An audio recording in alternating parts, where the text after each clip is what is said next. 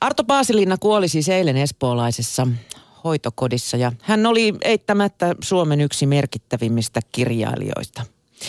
Arto Paasilinnan teoksia on käännetty yli neljäkymmentä kielelle ja monet kirjat ovat myös kääntyneet valkokankaalle niin Suomessa kuin maailmallakin. Maailmanlaajuisesti hänen teoksiaan on myyty yli kahdeksan miljoonaa kappaletta ja erityisen suosittu Paasilinna on ollut Ranskassa, missä häntä on verrattu muun muassa Nobel-voittaja Gabriel García Márqueziin. Noston vieraspenkkiin on nyt istahtanut toimittaja Juha Roiha, moi. Terve. Onko Paasilinnat hallussa? Onko tullut luettua? Kyllä mä vissiin melkein kaikki ne on lukenut. Siis tää on rakkautta ihan poikavuosilta. Kun niitä sai eteensä, niin se Jäniksen vuosi oli tietysti se ensimmäinen, mikä tuli ahmittua. Ja sitten se tietynlainen paasilinnalainen maailma, johon oli kauhean helppo nimenomaan pojan sukeltaa viehätti. Mm. Tapasit sä Arto Paasilinnaa henkilökohtaisesti? Muutaman kerran tapasin. No, ne oli yleensä tämmöisiä kirjamessutyyppisiä kokkareita tai jotain muita tommosia. Haastattelin vissiin kerran, jolloin Paasilinna omaan hyvän tuuliseen tapaansa. Se oli semmoisen ainoastaan muutaman konjakin jälkeen, niin tuota, asiat menivät sotjakkaasti. Oli vielä semmoinen lempeä nousu päällä. Kyllä, se meni hyvin ja sotjakkaasti eteenpäin, että, että Paasilinna osasi tämän esiintymis- ja hurmaamuspuolen aika hyvin. Näin hänen myös esiintyvän muutaman kerran ja hän ymmärrän tämän maailmanvalloituksen siinäkin mielessä erittäin hyvin, että Paasilinna ei ollut myöskään esiintyessään minkään kielirajojen vanki. Kaikki ihmetteli, että miten kielitaidoton mies, kun menee maailmalle.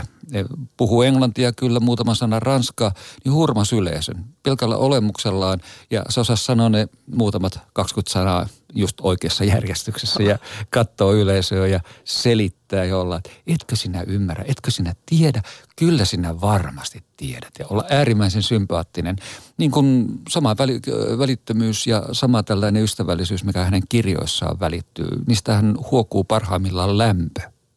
Hän oli hyvin sosiaalinen ihminen, et ei semmoinen tyypillinen kammion saa hautautuva suomalaisjörrikkä. Ei, siis sekä hyvässä että pahassa. Noista tapaamisista jätin äsken mainitsematta, mutta kerrottakoon se nyt siksi, että, että siihen liittyy vähän tämmöistä samanlaisia. Mutta kun näitä syntejä on listattu tuohon, mutta kertoo myös Paasilinnan luonteesta aika paljon. Erään kirjamessutapahtuman jälkeen niin satuin istumaan hotelliaulassa filosofi, luonnon... tieteilijä, kirjailija, mitä epiteettejä tähän nyt ottaa, Pentti Linkolan kanssa. Toisin ajattelija. Toisin ajattelija on aika hyvä ja tota, Linkolan kanssa keskustelemme jostain käsittämättömästä syystä maailman kirjallisuudesta, isojen maiden kirjallisuudesta ja jossain vaiheessa sitten kuuluu hirvittävää mölinää. Arto Paasilinna kävelee sinne sisälle samaan aulaan, äkkää Pentti Linkolan ja huutaa suurella äänellä, hei kattokaa, Suomen vittumaisen mies. Ja tota, Linkola nousee seisomaan ja sanoo, että jaaha, Paasilinna. Ja rupeaa käärimään hihoja. Siinä vaiheessa sitten minä ja muutama muu siinä pöydässä, juu istutaan tähän alas ihan kaikessa rauhassa, niin tota, halus, mit, mitäs juotavaa sä ottaisit? Mentäs tuota, no, mä voisin käydä hakemassa ja samaan aikaan niin ö, samanlaista tavaraa asustaan ö, suoltava Arto Paasilinna talutetaan sinne toiselle puolelle ja herrat pidetään visusti erossa toisistaan. Jälkeenpäin mä ajattelin, että siitä olisi voinut olla aika mielenkiintoinen alfa-urosten kohtaaminen, mutta ehkä se oli parempi, että tämä jäi maailmalta näkemättä. Mä vähän luulen, että tämä oli parempi, jos sanon mela heilahtaa siinä Linkolan puolelta. Saattaa olla. Miten sä Juha Paasilinnaa kirjailijana kuvailisit? Onko hän sun mielestä semmoinen, tai olikohan semmoinen äijäkirjailija? Jotenkin mä assosioin hänet nimenomaan miesten lukemistoksi, kun mä omaa lähipiiriä seurasin. No siinä on tietysti se syy, että hänen kirjoissaan hyökätään erittäin voimakkaasti tämmöistä niin kuin, mitä hän kokee vihamielisiä voimia vastaan. Ja nämä vihamieliset voimat on erityisesti ympäröivä yhteiskunta ja sitten yksilöä kahditseva sovinnollisuus, mutta aika useasti se on myös nainen. Että se jotenkin kiteytyy naisessa. Monet Paasilinnan naisista on semmoisia... Hän ei semmosia... ollut niin sanottuja miituumiehiä. Ei, ei, ei todella. Että kylmässä, kylmää laskelmoivaa naista löytyy, löytyy sieltä kirjoista aika paljon. Että et nainen on, ei ymmärrä miehen herkkiä tuntoa, ei tue, ei kannusta. Ja jos mies niin kuin katoaa niin kuin Jäniksen vuodessa, nainen ei välitä. Ja sitten Herran aika romaanissa mies kuolee, ei edes sure. Ja... niin kuin tämmöistä. Että harvassa on ne hyvät naishahmot, mitä sieltä löytyy. Kyllähän sieltä löytyy sit näitä hyviäkin naishahmoja. Mutta jostain kumman syystä niin Paasilinnalla, Arto Paasilinnalla aika monessa kirjassa nainen edustaa sitä kahlitsevaa ja hallitsevaa voimaa, minkä ulkopuolelle miehen täytyy myös lähteä, niin kuin yhteiskunnan ulkopuolellekin, saavuttaakseen jotain ja löytääkseen tavallaan itseään. Et en mä sano, että ne, nais, että ne on naisvihamielisiä. Enkä mä sano sitä, että naista niissä halvennetaan. Mutta mut ei se naiskäsitys kauhean positiivinen näissä kirjoissa ole. Ei pidetä kuin kukkaa kämmenellä. No ei, mutta sitten toisaalta niin kun monet rakastuu niissä kirjoissa, menee, menee, menee naimisiin jopa pari kertaa ja niin kuin Paasilinna itsekin ja, ja tekee niin kuin hyviä asioita. Että nainen on kuitenkin, mutta se näyttäytyy tämmöisenä yhteiskunnallisena ja luonnonvoimaisena ikään kuin niissä kuvissa. Paasilinnahan ei ollut hirveän hyvä tämmöinen, mitä minä nyt sanoisin, ihmiskuvaukseltaan. Hän on joskus sanonut, että se rakenne ja mitä hän kirjoittaa, siinä on kauhean tärkeää. Että jos hän rupesi kirjoittamaan niin ihmiskuvaukset vielä täydelliseksi, niistähän tuli niistä paksuja, että niitä kukaan lukisi. Kirjoja on melkoinen liuta, mitä kolmekymmentä, jotain neljäkymmentä, jotain, jotain käsittämätöntä. Mitä, mitähän sun mielestä merkitsi suomalaiselle kirjallisuudelle?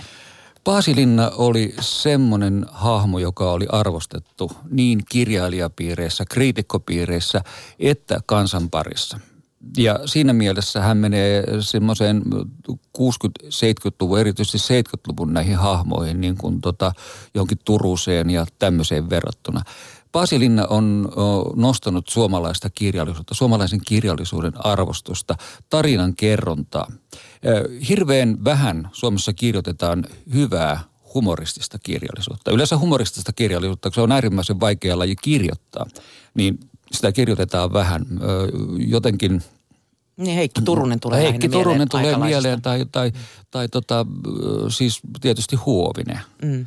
ja Huovisen tapa, mutta tuosta Huovisen ja Paasilinnan tapa käsitellä asioita on aika huomattava erilainen ja, ja perustuu vähän niin kuin erilaisiin vääntöihin. Mutta se, miten Paasilinna nimenomaan niin kuin kuvasi kansaa, niin mä viittaan edelleen tuohon, mitä sanoin yhdysvaiheessa, että se lämpö. Että vaikka ne ihmiskuvat oli ohuita, niin ne oli kuitenkin semmoisia, että niissä oli semmoinen jonkinlainen tatsi, mihin oli aika helppo samaistaa itsensä hyvin monen miehen. Ja kyllä myöskin niin kuin naisen, koska ne samat tunnot, vaikka se nainen niin kuin tavallaan näyttäytyi semmoisena kahlitsevana voimana, niin jotenkin voisi sanoa, että vaikka ne oli, että se oli niin kuin sukupuoleton se hahmo. Se oli mies, mutta ei sitten tavallaan kuitenkaan ollut, vaan se edusti jotain semmoista niin kuin alkuvoimaa, jotain semmoista luontoa, joka on meissä sisällä. Ja sen takia musta tuntuu, että tämä suosio maailmallakin saavutettiin. Niin, Ranskassa häntä on verrattu jopa Gabriel García Márquezin. Mihin mm. sä luulet, että hänen suosionsa just siellä perustui? Tuolloin kahdeksankymmentäluvun lopulla, niin Suomestahan oli käännösoikeuksia myyty lähinnä Mika Valtarista. Joo, mutta siis Ranska tuli joku, muista, että kuka hänet keksi sinne viedä, mutta se oli niin kuin aivan niin kuin kympin keksintö, koska Ranskassa tämmöinen luonnonfilosofia, erityisesti rusolaisuus ja, ja tämmöinen kaipuu vapaaseen luontoon. Sehän on aina ollut niin kuin hyvin voimakas ja vallitseva. Ja rusolaiseksi ennen muuta Paasilinna siellä miellettiin. Ei humoristikirjailijaksi, hän oli filosofi, hän oli suuri luonnonfilosofi, jonka, jonka teoksista just Jäniksen vuodesta ja muusta, miten ihmisen luonto aukeaa, kun hän menee sinne muiden luonnon elävien joukkoon ja on siellä kuin kotonaan, hylkää yhteiskunnan paineet. Siis tämmöisen niin kuin aidon ihmisen etsintä on se, on se juttu, mikä ranskalaisia viehättää. Vähän samantyyppisestihän Aki Kaurismäki on Ranskassa suosittu. Sen enempää Arto Paasilinna kuin Aki Kaurismäki eivät kysyttäessä ole tykänneet vertauksista toisiinsa, mutta kyllä se nyt niin kuin aika selkeästi näyttäytyy noin ulkopuolelta ja varsinkin, jos puhut ranskalaisten kanssa, niin, niin ne, ne, ne näyttäytyy tämmöisenä Pohjolan eksoottisen luonnon tuojina. Mielenkiintoisena ta... hyönteisinä. Mielenkiintoisena myönteisinä ja, ja semmoisena, samalla tavalla kuin Aki Kaurismäki kuvaa Suomea, jota ei ole koskaan ollut. Ja kaipaa siihen Suomeen, jota ei ole koskaan ollut ja joka on saattanut olla niin kuin mielikuvissa, mutta ei, ole, ei itse asiassa ei reaalisesti ole ollut olemassa, jos katsotaan kaikkea mahdollista, mitä on. Ne tavarat ja kaikki muut on ihan aitoja. Arto Paasilinnassa on sama juttu. Ne kaipaa sellaiseen osaan ihmisen sielua ja luontoa, jota ei itse asiassa ole olemassa, mutta jokainen ihminen toivoisi, että semmoinen olisi. Jokainen ihminen toivoisi olevansa siltä insinööri Jaatinen, joka pääsee karkuun tuonne luontoon, jota kukaan ei ota koskaan kiinni. Tähän viittaa niin kuin nuo kirjojen loput. Nehän on hirveän hankalia ollut Paasilinnalle. Ne on aina semmoisia unenomaisia. Mm. Siellä mennään niin kuin, e, muututaan susiksi, mennään e, sellistä niin kuin seinän läpi ikään kuin unessa. Niin kuin tämmöisiä jonkinnäköisiä tavallaan kuolemantiloja, mitkä ei ole kuolemantiloja, vaan siirtymistä tavallaan toiseen todellisuuteen. Mm. Toi on aika jännä, että hänellä oli niin erilainen maine, tai, tai niin kuin häntä katsottiin niin eri tavalla ulkomailla kuin Suomessa, missä häntä pidettiin lähinnä huumorikirjailijana. Mm. Mutta se johtuu siitä, että meillä on Suomessa monasti aika kapea käsitys siitä, että jos joku kirjoittaa jotenkin hauskasti, että sitten se on huumoria. Leima tulee saman Le- tien. Leima tulee saman tien, ja sitten niin kuin ihmetellään, että esimerkiksi jossain Marko Hautalan kirjassa, kun se kirjoittaa kauhua, ja esimerkiksi viimeinen tämä Leväluhti, ja sitten se sotkee sinne huumoria. Niin tota, siitä huolimatta, niin Marko on edelleen kauhukirjailija. Häntä ei ruveta pitää huumorikirjailijana tämän takia, että siellä on jotain hauskaa tämän kauhujoukossa. Mm. Mutta jollekin Paasilinnalle kävi hyvin, hyvin selkeästi niin, että kun hän yritti kirjoittaa hauskaa tekstiä ja semmoista elämänmyönteistä tekstiä, missä ei varsinaisesti, eihän siinä ollut vitsejä, vaan että se huumori perustui johonkin paljon syvempään asiaan. Mm. Niin sitten se leima jäi siihen päälle ja sen pohjalta hän sai sitten kirjoittaa aika traagisista asioista, ja silti niitä pidettiin huumorina. Avasko sun mielestä tämä Paasilinnan N S-maailmanvalloitus sitten portteja myös muille suomalaiskirjailijoille? Kyllähän se avasi siis, että yleensä tajuttiin, että tuolla maailmalla käsitetään, että semmoinen maa kuin Suomi on olemassa, että sinne voi mennä ja sieltä, sieltä voi niin kuin lukea jotain, joka sisältää myös jotain semmoista niin kuin ajattelemaan pistävää.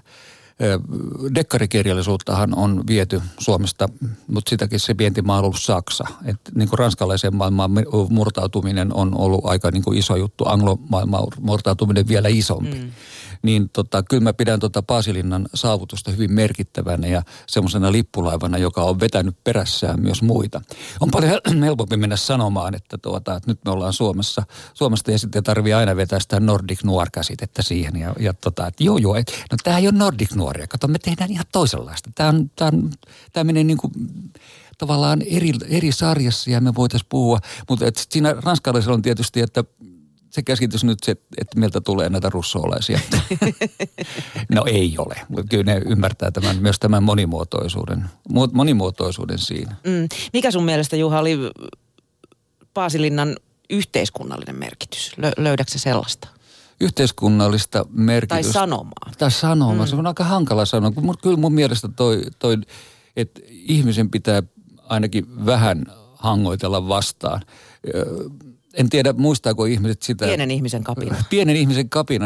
Et mun tietääkseni Arto Paasilinna on ainoa, joka on kysyttäessä Kuka on kukin kirjaa ilmoittanut harrastuksekseen vittuilun.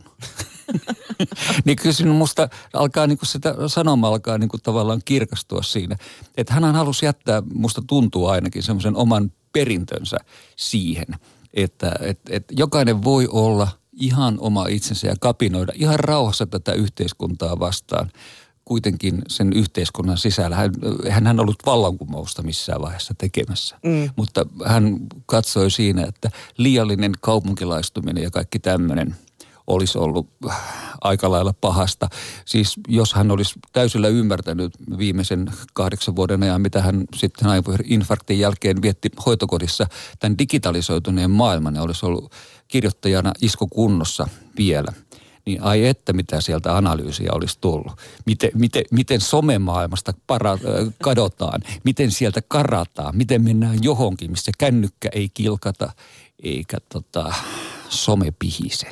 Niin, hänellä oli myös aika erikoisia harrastuksia. Hän keräsi muun muassa saunoja ja karttapalloja.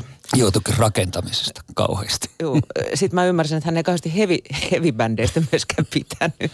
Joo, tai varsinkaan heavy-bändeistä, jotka eivät äh, soittaa. Niin, so, missä, missään tapauksessa soittaneet sinistä ja valkoista. Tätä voi Mokoma-yhtyön jäseniltä kysyä tarkemmin. Kiitos Juha Roiha, kun pääsit muistelemaan Arto Paasilinnan noston. Kiitos.